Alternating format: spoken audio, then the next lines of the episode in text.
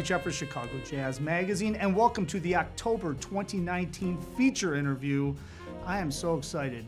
Chico Freeman is here. He's in town. This is going to air after his Jazz Showcase hit, but he comes in town all the time. But you know, he's a product of Chicago, moved to New York. He has played everywhere in the world. We are going to try to cover as much as we can on this interview, but I, I'm so glad that we got to sit down with you while you're in town here in Chicago. So, Chico, thanks for being on the show and thanks for being a feature interview for this Ah, month. thanks for having me. I'm excited about being here. I'll tell you, you know, we, we've been talking off camera, and I wish we were running some of that because, I mean, the stories we're talking about, just it- it's incredible. So, without going completely down the bio chain and all that stuff of Chico, because I could just continue to talk about it, but why don't we just kick it off first? All right, you're a product of Chicago, Von Freeman's son. Obviously, the Freeman family is just known for music in Chicago. Fascinating. You actually were not gravitated. You did not pick up the saxophone right away. You wanted to be a vocalist, I think, at one point in high school. That was your first instrument. Is that right? No, actually in grammar school. Grammar school. Because okay. I was in the choir, Okay. you know, the boys' choir. Mm-hmm. You know, when But how? Did, I mean, how how did that happen? Like, I mean, you, you had to have the saxophone playing all around your, your house as you were growing up. well, right? when I yeah, when I grew up, with my my family, my my the Freeman brothers, my dad used to have rehearsals at the house. So uh, my uncle George on guitar, my uncle Bruz was the drummer, and from time to time, let's see, we had Andrew Hill on piano and Don Baltazar on piano, and uh, and uh, we had Malachi Favors on bass. My, I said we, but actually my Sure, father yeah. had Malachi Favors and uh, Leroy Vinnegar on bass, and so that, that that was the band. So we would have these rehearsals, and in the summertime it was particularly fun because on our block we had like 23, 25 kids, and my mom was like totally, you know, the kids loved my mom. They called her Aunt Ruby. So when my dad would, uh, of course, back then there was no air conditioning, Mm-hmm. so she would open up all the windows, and uh, all the kids would come down. They would sit on the porch, and they would be rehearsing. And we'd all, they'd be all out there listening to the music. And my mom would make lemonade for everybody. I mean, but uh, with your dad, I mean, they were playing. Your dad was playing every night of the week, basically, right? At that point, Well, he I was playing. He was playing a lot. I mean, I, I mean, I'm a kid. I, I'm, don't know exactly. Right. But he seemed to be gone a lot. So Yeah. I, think probably that's. But he was also, I mean, he was also playing with like some of the heavy hitters of the jazz. I mean, jazz legends, right? I well, mean, in Chicago, yeah. I mean, you know, Johnny Griffin and uh, Gene Ammons and Nat King Cole and. were they all over at your house at one Well, point? I, at or- one point, I would see them from time to time here and Yeah. there. You know, later on when I uh, after I got out of college, you know, I used to I used to bartend for my dad. So uh, at- the places, the jam, I mean, the clubs who were like the Enterprise, Betty Lou's, and places like that. And I would be down there, and I got to meet people like Don Byas, even the older greats. You know, uh, Gene. That's where I met Gene Ammons and Sonny Stitt and Dexter Gordon and uh, Norman Connors. You know, they would come down and they would play. Uh, and come and sit in and play with. Uh, after they play the showcase, they come out and hang out with, with my dad and, uh, Clifford Jordan. You know, just a bunch, bunch of the great players at So, the time. so how is it like? When did you first like get influenced by jazz? Because I, I know that you know you're you're in the in the choir, and there's jazz all around you, but it doesn't seem like you were like connected to it at that point. Well, Was no. moment when you like just like Of course, every kid, you know, Yeah, uh, true. hooks up with, with their peers, you know. So when I was in grammar school, I was hanging out well, with my, um, the Drifters were like the big, big hit, you know. And so uh, I remember Joseph Cash, the name still sticks with me. He started a singing group in grammar school, and I joined that singing. I was part of that singing group, and we would sing. So I'd like to do that because I was in the choir. But when I was five years old, I started playing piano. So I took piano lessons at, from five. Then later I joined the band, but I was playing trumpet. And that's because my brother and I went, like kids, we went down to the basement. My, pop, my father was in the Navy, and we found a bunch of his old Navy stuff. He was in the Navy with Clark Terry and, and a bunch of you know, the uh, Navy Hellcats, I think was the name of that. It was a very famous Navy band, you know. Anyway, we went down and we went rummaging through his stuff, and I found the tru- we found trumpet and, and an alto saxophone, And just as luck would have it, I picked up the trumpet and my brother picked up the alto saxophone. So we started playing down there. My father heard all this noise. He didn't know what, because we weren't supposed to be down there anyway. We weren't supposed to be in it. He Digging around down- in his stuff. He, he loved to tell that story too. He called, I heard all this bleating and blatting, he would say. Because we couldn't play. Anyway, that's how I ended up playing trumpet. So I uh, went to school and joined the band and, and playing trumpet. My brother also, he, he joined the band. He started playing saxophone, alto saxophone. So that's, that was my introduction to the instrument. And then one day, I was, my father had records that he, they were precious like gold. He, we didn't want us to touch them because, you know, we'd scratch them. Sure, of course. One day he was out, and I woke up in the middle of the night, just and I went downstairs and and didn't bend with no regard to his wishes or requests. I pulled out this album and put it on, and I sat there, and that was the first record that just, and that was "Kind of Blue" by Miles Davis. Wow. And that was the first jazz record I ever listened to, and that's when it happened. That changed my life. And uh, from that point on, I could only hear Miles Davis in my head as far as the trumpet. But that's the very reason I switched to saxophone. Why is that? Because I didn't like any other trumpet players. Nobody, I mean, Clifford Brown, you know, all of them, I just, I could only hear Miles in my head. And, and I knew I wasn't going to be successful copying Miles, you know, being a, a clone of Miles. So, um, But you weren't really thinking like being a professional musician then, right? I mean, you're. I mean, this is like high school, right? Grade school, high school that you're playing trumpet. Well, I, I, not not in a business sense, not in Yeah. a, uh, but I I, I, I, I kind of knew I wanted to be a performer of some kind. There were three things I wanted to do. My uh, uncle, Bruz, the drummer, was Mm-hmm. a Tuskegee Amer- uh, Tuskegee uh, Airman. airman. Sorry. Yeah. Yeah. he was a Tuskegee airman, and so he he f- flew and uh, he flew planes. He was in the Air Force, and um, so I wanted to fly planes. So that was one. The other thing, I was a basketball player, and I wanted to play basketball too. And the other thing, I knew I wanted to perform, and I thought maybe singing, but then when I, you know, and then music. So I somehow knew I was going to do one of those 3 Mm-hmm. And uh, so some somewhere, without me really thinking about it, Yeah. you know, it, that was guiding me. But you, me. so you you went to school though. So when you went, you you finished high school, and then you ended up going to college. Yeah. But you didn't go to college for music, did you? I went for mathematics. I got a four-year scholarship to Northwestern University. But I, I was smart too. you were smart. so they said. But yeah, so I got a four-year scholarship to Northwestern University in mathematics. Wow. So I mean, it- was that uh, like with math? I mean, is that just something that drew you? You were drawn to math. I mean, it was like science and math, just- or what was it? Well, I, yeah, I guess so. I was, I was good at it, and um, I like science and math. Uh, but but the way that happened, I, I like a challenge, and I. Um, when I was in high school, I went to Parker High School, and, and, and the school was overcrowded. So they, they built this, uh, what they called Yale Upper Grade Center, so they sent all the freshmen there. And it was kind of disappointing to me because I was excited about getting my high school experience. But anyway, I went there, and the thing was, I had this math teacher. And uh, I, was, I was close to failing math. I was getting nothing but D's. And one day, we were doing equations and uh, she got sick. And we had a substitute teacher, I'll never forget his name, Mr. Gates. These are a few people that stand out, Yeah. right? And he explained these equations on the board in a way that I could understand. Her, she was doing it, but I just didn't grab her system, her way. But his, I got it. Then, uh, wow, a light went on. Then he left. She came back when she got better, and she gave us a test to find out how well we had we were doing.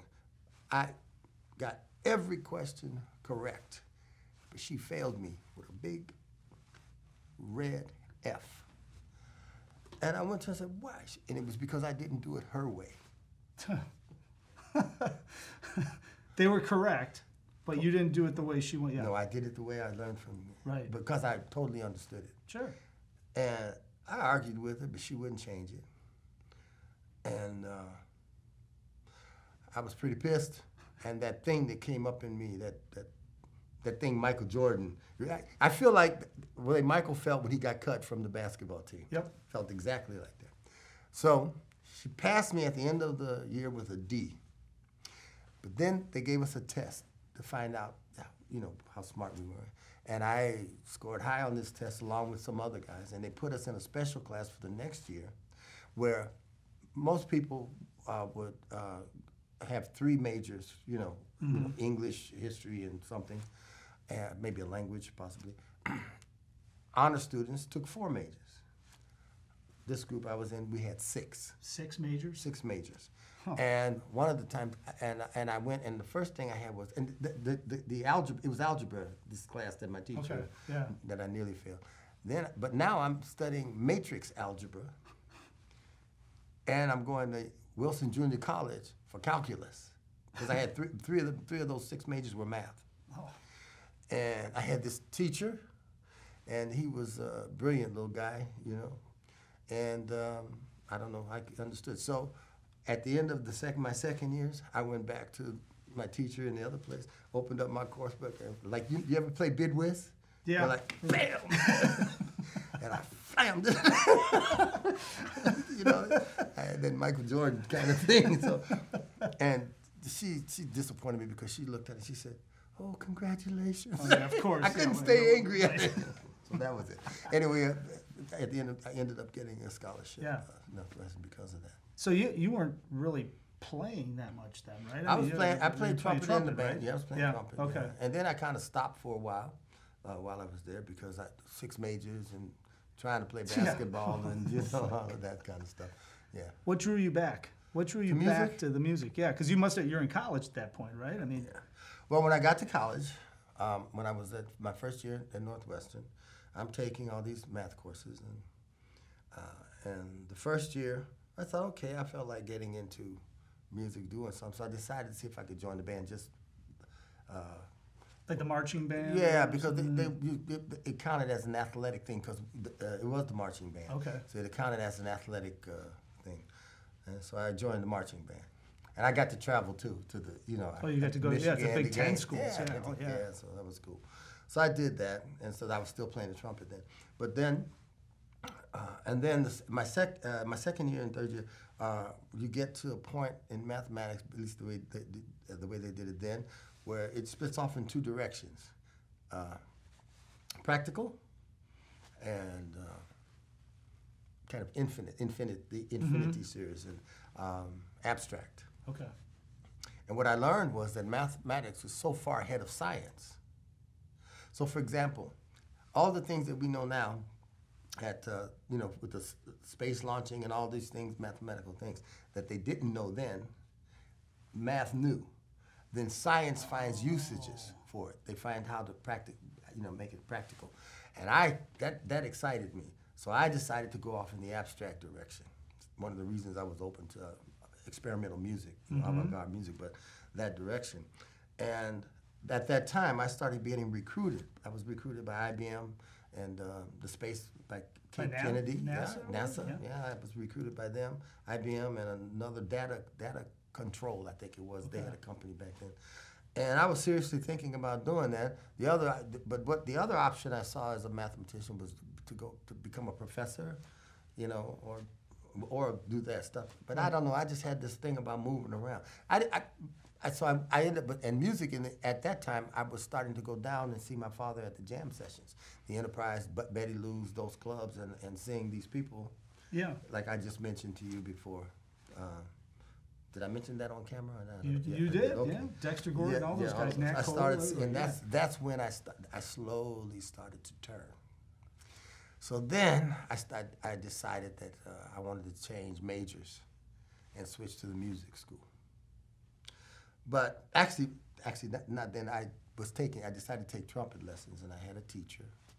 No, no. I decided to switch to the music school in trumpet at, at that time, and so I was taking trumpet lessons, and I was still had miles in my head. And I went to my classical uh, teacher, and I was so excited. I brought that album, Kind of Blue, and I, I said, "Listen, check this guy out, right?" And my teacher, and I liked the guy. He was Yeah. a, a good guy, you know. When he came back, he had not a thing positive to say about Miles. He's a classical trumpet player, right? He's yeah, he to was Miles, like, yeah. he was like, he plays out of tune, and he's just this, that, that. I said, that's Blue Notes, man. That's not out of tune. You know? Just didn't get it. And that at that point, I thought, oh, I, I can't stay in this, you know? Yeah. And but I decided to go into music education, you know, to to, to Just so you had something to fall back on, right? Actually, I didn't never thought like Oh, no? that. No? No, I, I, I subscribe to that Eddie Murphy comment. They asked Eddie Murphy, did he ever uh, think he needed something to fall back? He said if he had thought that way, he set himself up for failure from the beginning. So I never thought that way. Yeah. But no, I just thought educate. I, I wanted to learn as much as I could about other instruments as well. So I thought uh, it would be good. So in doing that, I, I had to take string, you know, string instruments, and you know, so I, and I also had to take woodwind. And when I got there, all the clarinets were gone. So the only thing that was left was alto saxophone, which reminded me of my brother, you know, from when- so I took the alto saxophone and I played for you know a, s- a s- a- a- a quarter because you know. And Northwestern's on the quarter system. That's right. And uh, during spring break, which was in March, if I remember correctly, uh, everybody was leaving to go, and there was a tenor saxophone in the room. And I asked my teacher if I could take the tenor saxophone home. And I took the tenor saxophone home for two weeks, practiced 10 hours every day for two weeks. I didn't go to, what was that, what's the place everybody goes on spring break? Cancun. Yeah, no, Florida. You know. Oh, uh, oh, yeah, yeah, yeah. I know what you're talking about, crazy. yeah. Everybody is going. I've never been there. I went there inside two. Daytona Beach. Yeah, Daytona. So I come back, you know, after spring break, and I go to the band director and I say, hey, I said, you know what, I'd like to join the band. And he looked at me crazy. He says, you're already in the band. What are you talking about? I said, yeah, I'm on trumpet. I want to try it on saxophone. And there was this guy. He was from Texas, Southern guy. Let's say that uh, I didn't think he was a big fan of mine. He didn't really know me that well, but that, it was more from where he came. Yeah, from. right. Yeah, right, right. You understand He's a little what I mean? biased. Yeah. and he was like, uh, you, you know, this is Northwestern. This is not, uh, you know, this is the, the, the Harvard of the Midwest. This is the, you know, what's the famous school in New, um, in New York? You know, Ju- Juilliard. Oh, yeah, you know, yeah. he's like that. I, and I listened to that, and I said, well, I said, well, look, because I had to audition. I said, okay. Well, I said, well, you have the power to say no. I said, but you don't have the power to not to let me try. So I auditioned and made it. had to, you know. So now I'm in the band on saxophone. And I'm studying with Fred Hemke, who I, I liked him anyway because I was playing his reeds on soprano. Oh, yeah. Hemke reeds, yeah. Yeah, that's So what I'm in mean. So now I'm playing in the um, saxophone quartet, classical music, and I've got this classical mouth, everything cool. And Fred is, he's cool with me. It's all good. Then one day I go down to play with my dad at Betty Lou's, I remember, and Clifford Jordan was there. And I felt like, okay, I kind of can play now. I, I Had he I heard you play yet? I mean, had he play. heard Mm, you? Yeah, yeah, oh yeah. My I mean, like yeah. like sax, like Yeah, at home. Yeah, I mean, at home I would go there and he, he he would never let me go. But I had, but I, I yeah, he, he had heard me. Okay. but not out, only practicing. Yeah. So now this is my father's Von Freeman. So you know this is serious, right? Sure. Yeah. And and everybody's coming down and can play. I mean, Clifford Jordan, all these great musicians, and I'm thinking I'm ready to do this. And so I said, okay. And he, my dad's cool. His chest is out like this, and you know, Clifford said, okay, let's see what son sounds like. Man, I got up on the stage, and I start to play, and my sound would sound like tearing paper. So you know, just Compared to those oh. guys, man, it's like a whole other ball game, right? Mike. Painful. Not only to me, but I look at my father and he's his chest would. Clifford was like. so, at the end of the night, uh, I um, was going to go back to school. my father said, come with me. You come home with me. And so I went home, and he went upstairs. He had opened up a drawer and had a cigar box full of mouthpieces. And he went rummaging through, and he pulled out this mouthpiece. He said, "Try this." I put it on. All of a sudden, my sound, boo! Really? like, wow. Yeah. And he said, "You take this." He said, "I was making this for me." He said, "But you needed more than I do." So it was, the, s- it was really the notes were there pretty much. Yeah, It yeah. was the sound, well, right? but the Well, sound, the, yeah. the notes mean nothing without sound. You know that. So You know that it's interesting you brought that up too because I mean it, uh, you know kind of now now you're playing sax and all that at that point, but I want to kind of vamp a little bit because you know Chicago's known for that big tenor sound, man. Absolutely. You know, uh, Jug, Yeah. your dad, Johnny I mean, Griffin. Johnny Griffin. I mean, you know, you can go down the list, Yeah. right? I mean, so it's interesting to me that you brought that up with the sound thing because I mean that that's like the signature Chicago sound. You have that sound that you've even developed even more. Was that that was that even in your mind until that happened to you? And then what happened once you heard that? You were like, "Whoa, how could you go back to Northwestern with that sound now?" Well, th- this is kind of this interesting. You mentioned this. That you bring this. up. of course, after he gives me the mouthpiece, he says to me before I leave, he says, "You can play a thousand notes, but if you don't have a sound, no one will hear you." Hmm. He said, "Or you can play one note, but if you have a sound, everyone will hear you." That was the advice he gave me walking out the door. So I go up to Northwestern and I'm like thrilled, man. So I come back the next day for saxophone quartet rehearsal with Fred. We start out and I'm boom, big ass sound and just and Fred is going, oh my God, what happened? What did Chico? What? He's like, oh, stop, stop. He stops the band. I said, yeah. He said, what? I said, I got a new mouthpiece. Isn't it great? He said, no. and Not for that. oh, he was he was out. Yeah. And I, this, there's a very um, ironic thing that happens to this. He says, no, this is classical music. We want everyone to sound the same. That's true though. Yeah, That's, it's absolutely yeah, true. So that's that was my first lesson, you know. So Yeah. I went back to my old Selmer C Star, you know, Yeah. and and played the rest. But then I'd go on the weekends. I'd go and switch up mouthpieces and do that. How hard? How hard was it to switch? Because I'm curious. Because I want, I want to talk about that a little bit. How hard was it to switch back and forth? And then how long do you think it took for you to develop? Because I always like asking people this that that are like as accomplished as you and have recorded as much and played with so many people. How how long was it before all of a sudden you decided this is the sound I'm happy with? This is me. This isn't me copying other people. This is like it. Well, the funny thing is, I didn't have a saxophone at that time. I had still was playing that. uh, You're- you're borrowing the one from and it was a Bundy, that, you know, the Oh, I- model. Uh, Yeah, oh, Selmer, yeah. my brother had a Bundy. I Yeah. think I sold it for twenty bucks. I didn't have it. Yeah. then one day I went to um, a, a repair guy with the with the Bundy. You know, needed Yeah. a little repair. I forget who the guy. I wish I could remember him because he actually changed. Was a pivotal point in in my development. I went there and um, gave him the saxophone, and he said, "You know, you need a." a, a professional. I said, I can't afford, you know, I don't have money for that. And he said, well, look, you should visit pawn shops, he told me.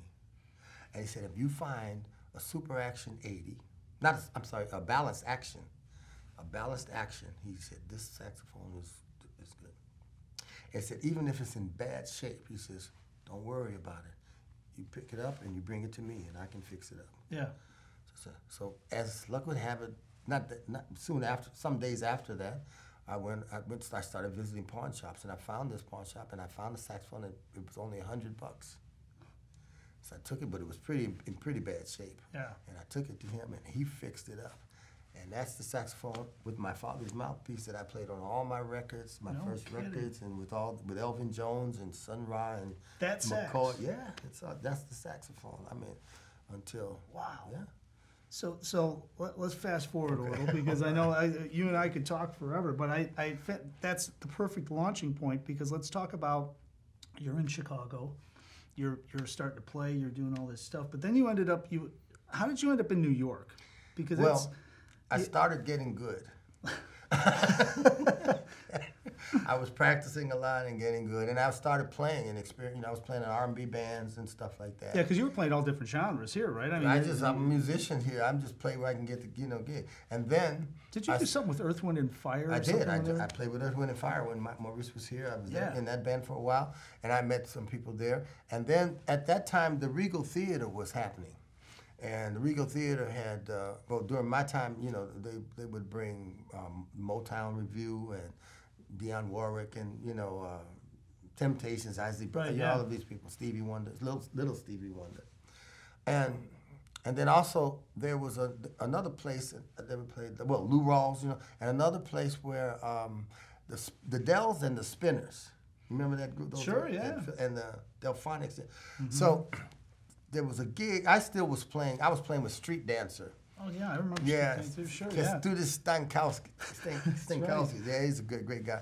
'Cause I was playing, and I was playing the blues clubs. You know, I would play up on on the north side with those. Yeah, because that's uh, Chicago, so you're in the Chicago blues blues, scene, South jazz, side. whatever. I. I played with uh, Junior Wells and J.B. Hutto down at Checkmate and those blues clubs on the south side. Yeah. So I was just playing everywhere, and um, but then but but then I got a gig to play in the band behind the Spinners or the Dells or you know, Mm-hmm. and there's a guy. His name was Donald Myrick.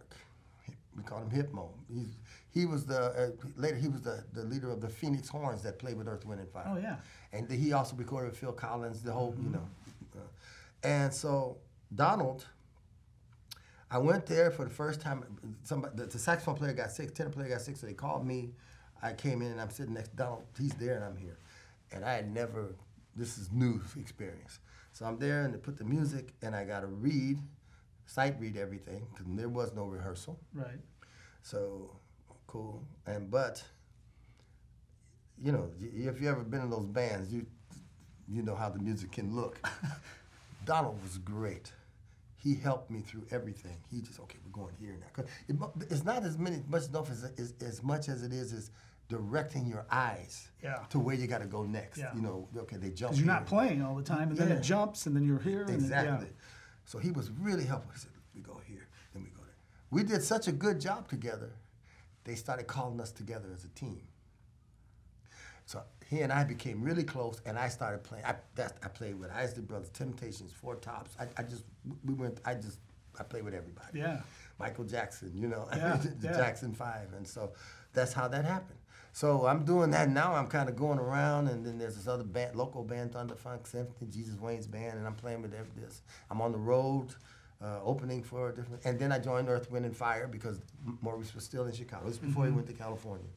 So I'm doing all that and having the ball Having a being good time, I musician. bet. Excuse me, having the ball being a musician.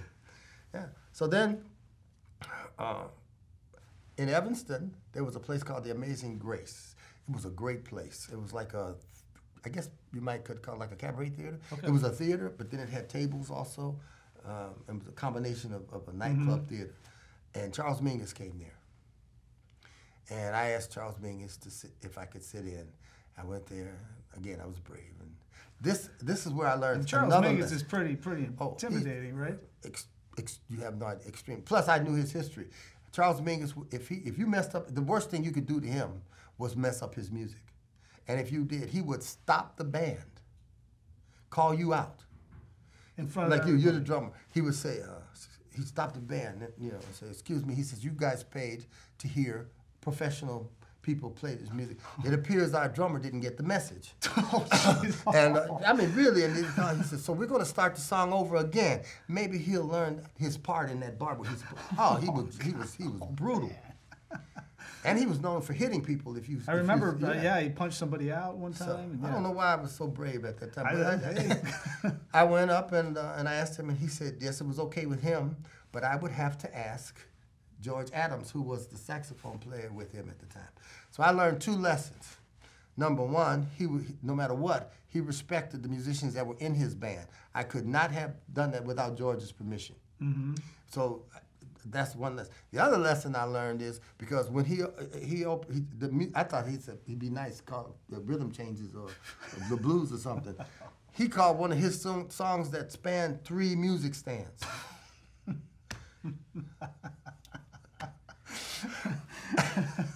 you literally had to walk down. The and I'm like, oh. So the second lesson I learned is, if you're gonna go to someone and ask to play, you know, to sit in with them, make sure you know their music. anyway, I did a good job, and and George again, like Donald, was again great guy, very Yeah. helpful. He could have been terrible, but he wasn't.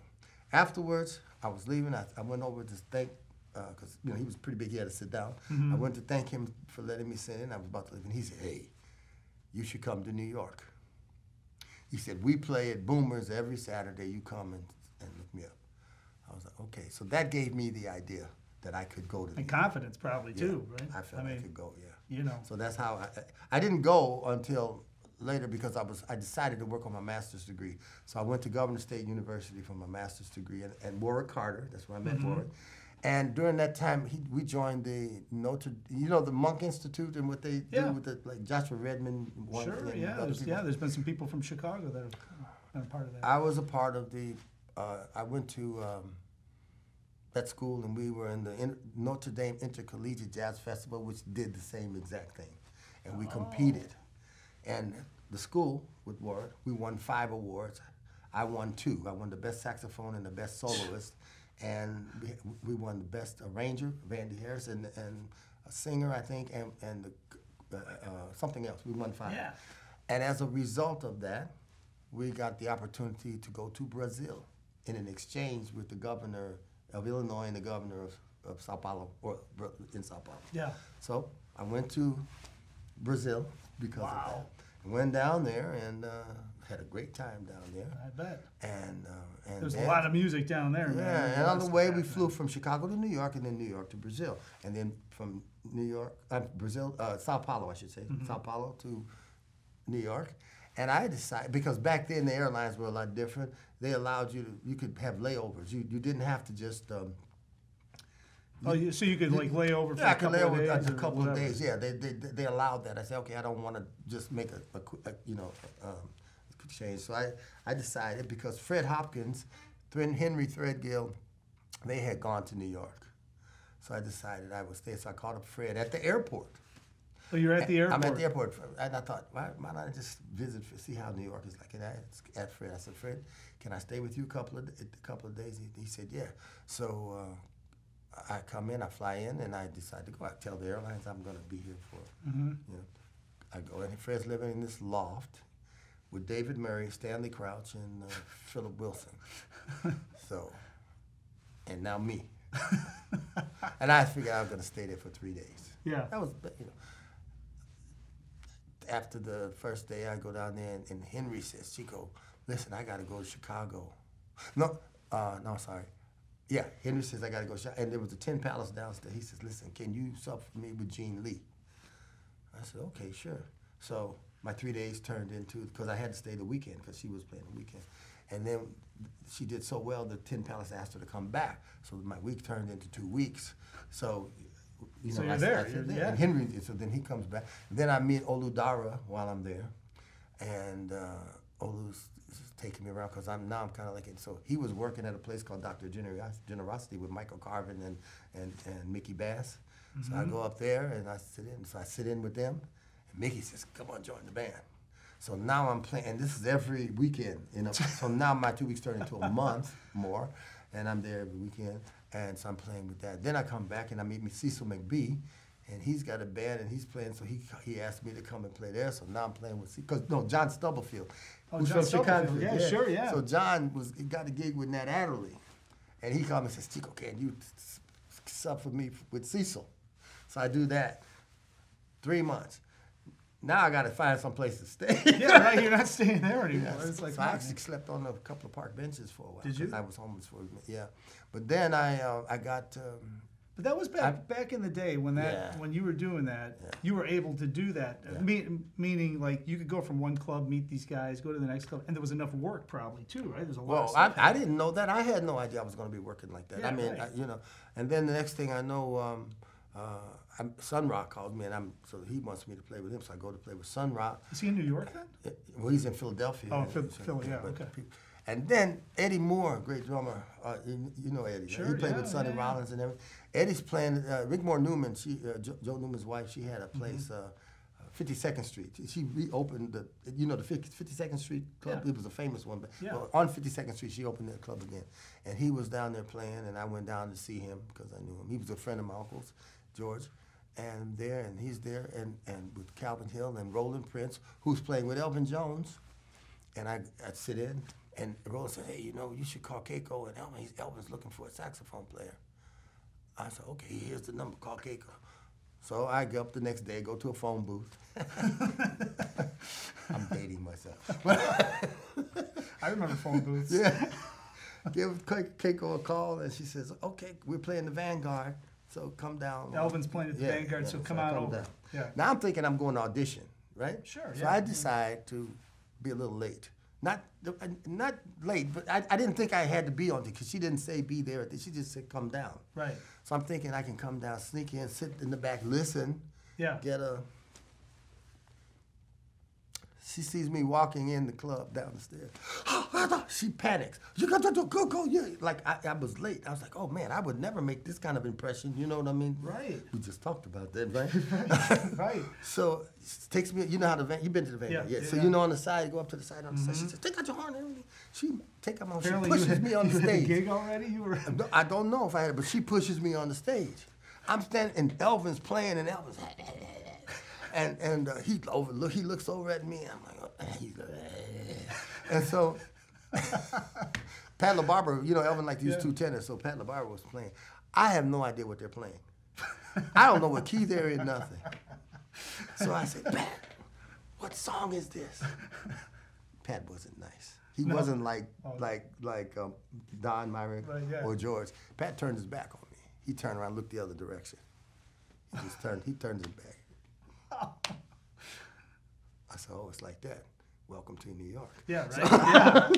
yeah. so Elvin, after they played, and then Elvin uh, looked at me. Okay, you play. So I went in my ear and I just played. Yeah. Then he, they, I said, so, so, because I said, Pat, tell me what, what, I said, at least tell me what key we're in. Right. He, nothing. He didn't talk to me at all. So then, um, Elvin, they knew what the next song is. As they started the next song, I said, I'll give it one more shot. Pat, what song is this? Nothing. Nada. So I played that one again. Man, Yeah. I did not think I had that gig. Mm-hmm. So after that was set was over, I pa- turned around to pack up my heart. Keiko come, ah, you want job? You want job? I said, of course. and I played the rest of the week and went on tour with him. Wow. And that's how that that's how I joined Elvin. That's how and I never came back to Chicago. No, that was it. That was it. You was- still have a layover flight that you can use? I got the ticket somewhere. no, the flight's gone. Well, that's amazing. I mean, so that so that really kind of that's how you kind of boom and you launched into your into the deal. I mean.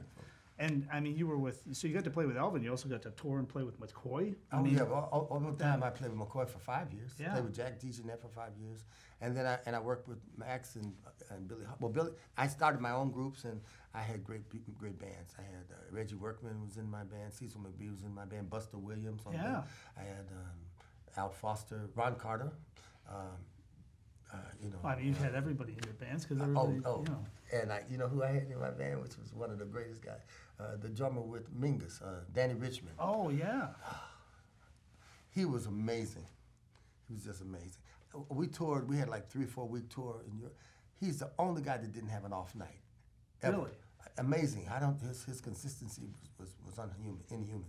You know, it's interesting because that, that leads leads me down the road that I want to ask you about a couple of different things from composition wise and stuff because you write a lot of your own music. When we were coming over here today, mm-hmm. we were talking about that and talking about the original compositions. But since you brought up the in, like the off night, having an off night, I think it's real important, and I think it's interesting for young musicians especially, but also even seasoned veterans that are playing around town, doing their thing, doing whatever, even educators.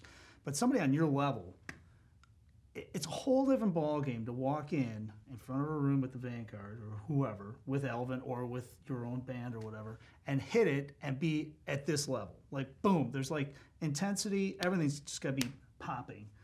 Because that doesn't happen a lot of times when you're not used to doing that, right? So, how did you get to uh, what go, what went through your mind, or when did you realize that like this is just the way I sound and I'm playing at this level? Because you must play with guys that you get into a room and you're playing at this level, meaning intensity wise, meaning you're throwing down. Here it comes, first tune. It could be at three o'clock in the afternoon and nine o'clock at night. Doesn't matter. This is this is what's happening, and guys are going through the motion and they're playing. I just think that there's a mind shift at some point in a professional musician's mind where it's like, I got to play at this level all the time because this is me and this is where I have to be if I want to be at this you know, part of my career. Was there? Did you, is that just something that you learn, or is something that just happens? Or I, I think you, it comes more from when you do it, do it over and over again, and you, you have to do it. Uh, and the more you do a thing, the better you become at it. So I, there was a time I felt that there was a little bit of a letdown in, in general from musicians, from the older guys. But then, and I thought I attributed it to the fact that Mingus used to, he was the house band at Slugs, or, you know, and Yeah. he played for a month every night. then they would go on tour. Yeah. So they guys had that opportunity to do that. Uh, that's how they kept bands together. And you look at the, the groups that had, you know, the Modern Jazz Quartet, the Charles Mingus, they, you know, Coltrane, Coltrane, uh, Miles, they would have bands that lasted, you know, and stayed together. And I, the only way I saw that was the only difference I saw was the fact that they would be able to play. They would be the house band or play a place for three weeks, four weeks, a month, two months, you know yeah, and then take off, and then somebody else would come in and be the house band for another month or two, and that was great. It was hard back then, uh, uh, a lot of times, to have to, to have that. You know, I, I, in fact, I don't think that's ever come back. That's why when I used to tour, I loved to play at Ronnie Scott's in London back then, because I got two weeks, and I was one of the only few bands that he'd give a month to. Wow. And um, but uh, but though I'd love go. I was two weeks in London with one night off each week. But when I would tour with, like I toured with Don Pullen, we had six or eight week tour, one night off. that's it. So every night that you were there. And that particular tour I did with Don, uh, Rashied Ali had a club in New York. Um, he drummer with Coltrane too after Elvin, and it was called Ali's Alley. And we toured for six or six or seven weeks uh, in Europe, and we were like on that level, like just. You guys could but wake up out of even bed I didn't think that we could get higher, but every night it got higher and higher and higher and higher. And when we came to New York, we had we flew in. We had one day when he st- we started at Ali's Alley, and when we walked in that place, uh, I remember the last three nights. The last night we were there, um, we were playing so incredible that, and he was supposed to close. So he turned off the lights. He gave. He told everybody the outside lights. He told everyone. He said, "You can leave now or not, but but if you stay, we're going to lock, close the door and lock the door." Everybody stayed. The place was jamming. Nobody left. He closed the door, locked it, made it look like he was closed. Yeah. And we played on because we could. We were we were, we, we still had it in us. I mean, we were done. We had played all the set, hit that last set, and I saw myself leave my body. And and and it just was on. The, and the people were. I wish that my father always said that. Um, those great magical moments are never recorded. Yeah, right? They're never recorded. that was one of them, and that was after like uh, eight weeks of constant playing, and that last that was the last night, and it was just amazing. So I think that those guys played all the time. I think that that, that helps you. It's like, Yeah. you know. Well, and that's you, right? I mean, you play all the time. Well, you played all the time, and now you're playing. You're playing all the time, and that's how you get to that Yeah. that level. That's probably the key, right? And also a mindset too, though. I think you know at some point because I mean you Well, they got about seventy-two games at the NBA, in the, or seventy-five, whatever they got. Yeah, yeah. That's a lot of playing, you know. yeah, and they finally get to that that, that, get to that level. That's that, that yeah. So also, you're writing a lot of music. You've written a lot of music, and we were talking about this new project you're you're you're you're starting to put together here in Chicago, which is going to be really exciting. I don't know how much we can talk about that, but as far as your compositions, I'm always curious too, from a saxophone player or just a soloist. All right, so you write a tune, you compose a tune, you're the composer, arranger. Then you get into a room, you got the band, you got to rehearse. Now you have to be the sax player, the improvisationalist. Do you take yourself out of the compositional role? Because it's to me that's kind of difficult. If you write the tune and everything, and now, okay, now I'm going to solo over this. Now you wrote the thing, so if you don't like what's going on, you can just change stuff. Or do you? This is what I wrote. This is the way it's going down. Do you have to have a, like a brain shift when you're now the guy playing over your tune? Like, are you taking yourself out of the compositional role? I guess is my point. Hmm. Sometimes yes, because I have to open up. I, I like to open the doors for for the players to contribute. I never tell them what to do Right. because I don't want them inside my head. I don't want them in, there at all. I want. I wrote the thing, and I want them to react to what it means to them, or you know how it does. Mm-hmm. So I, I, I, yes, I do take myself out, and I leave it to them, and then we play, and, I, and, we, and we see what's happening. I played two, three times maybe before. I, if I have something to say, it only be if I really don't like something that that, that, that do. Then maybe I'll speak up, mm-hmm. and then I'll find out. So yeah, I usually take myself out, give them the opportunity to to find out what it means to them, and then if they if we end up doing something differently, I never argue about what we're going to do. Never. If we have a differing opinion about how something should be done or go, then we stop and then we say, okay, let's play it. And you play it each way and give it all you have. Yeah. And, and then the music will tell you what works for this group of guys mm. or this group of musicians. Yeah, because to me that would be really difficult. I mean, you've written a lot of music over the years, and uh, you've played with a lot of different personnel in your groups and stuff. So each tune's probably got a little bit of different, you know, depending on the personnel and all that stuff. But as an instrumentalist who wrote the tune, it, it's interesting to me that you can separate from that and say, okay, you know, you put your ego by the by the door and say, all right, this is what it's going to sound like with this group. ego. You check it. There's Kinda- I don't mind. Everybody has to have an ego just to get up on the stage. You need it. Mm-hmm. I just don't want any ego problems. Yeah. So I expect ego. I mean, I, I expect confidence and all that. That's great. when You have an ego, but no ego problems. Right. So I don't really say check because you have to have it. You need it, you know, to, to do to, do this. Yeah. You know. Well, let's talk a little bit about. So you've got a project that you're working on for 2020 in Chicago, I think, and we're, we're Yes. talking a little bit. Can we talk? How much can we talk about that? Talk a little bit about. Tiny bit, but you've you're actually just a. We'll touch a little bit about that, but I also want to talk about since this is coming out October 1st. We can talk about what you have coming up October, November. You're going to Europe. You're going to Switzerland. You're doing a Yeah. lot of different stuff here. Yeah, I'm taking this project uh, to uh, Switzerland in November, Okay. and it's it's called Chico Freeman Voices of Chicago, and it's uh, it's a mix of jazz and gospel together, and it's dedicated to my grandmother, because you know, um, my family, as you know. My dad's gotten his due, and my, uh, Uncle George, and you know, people know the names, but they don't realize that their mom was a gospel singer who sang with people like uh, Mahalia Jackson and the Clara Ward singers. So I want to give her some, some my brother, I say, she needs some ink too. So, Oh, for sure. Yeah. She's the one that's probably started the whole yeah, thing. she, right? my uncle's playing guitar because of her. Yeah. So I want to make sure she gets some, you know, so in, uh, this is that this project's dedicated to her.